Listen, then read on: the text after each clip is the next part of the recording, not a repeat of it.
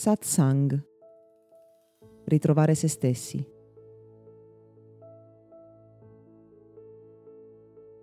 I grandi maestri ci parlavano di non giudizio, ma non è semplice comprendere cosa intendessero realmente, poiché, tanto per cominciare, la mente umana non può far altro che giudicare.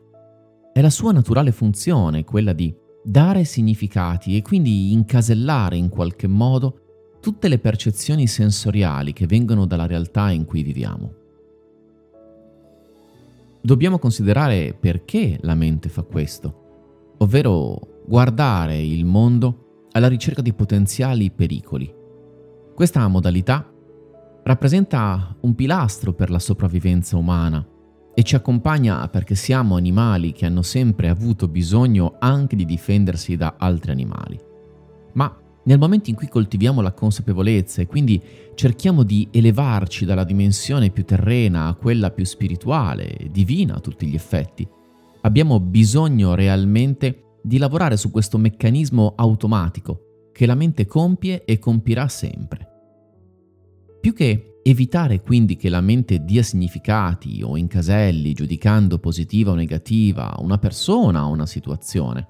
Abbiamo bisogno prima di tutto di capire che alcuni pensieri, alcuni giudizi sono più impattanti di altri sul nostro mondo interiore perché generano emozioni forti, emozioni che spesso riusciamo a riconoscere perché salgono sopra la soglia della consapevolezza, cioè ci accorgiamo di provarle di essere stati colpiti positivamente o meno positivamente da qualcosa con il quale abbiamo interagito. E in quel momento, se l'emozione che proviamo sta alterando il nostro comportamento in maniera non produttiva, non utile, cioè in qualche modo ci sta danneggiando o sta danneggiando per esempio la relazione con un'altra persona, dobbiamo cercare di trasformare quell'emozione, facendo un passo indietro, riavvolgendo il nastro trovando il giusto distacco che ci permetta di non essere influenzati negativamente da quell'emozione. Può sembrare più difficile a farsi che a dirsi, ma non è così. La nostra mente è letteralmente in grado di fare un passo indietro, di staccarsi da un'emozione.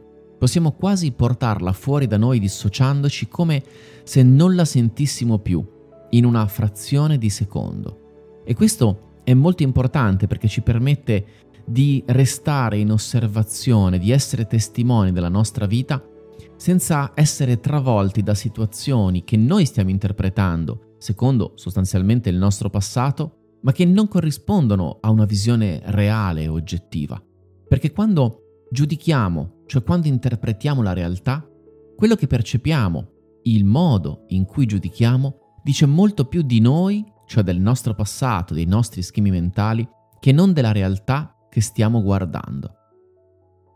E allora spesso siamo noi ad essere danneggiati, ad allontanarci da strade importanti semplicemente per paura o per emozioni limitanti che nascono dal nostro giudizio. La meditazione ci può aiutare a sviluppare un distacco, cioè a trovare uno spazio nel quale i pensieri e di conseguenza le emozioni che nascono dai pensieri non ci influenzino così tanto, uno spazio di saggezza interiore dove troviamo una capacità di restare in osservazione, di raccogliere informazioni, di collegare con il senno di poi i puntini, cioè di accogliere ciò che accade senza entrare nel meccanismo di dare significati attraverso il passato, attraverso le nostre regole, attraverso le nostre paure.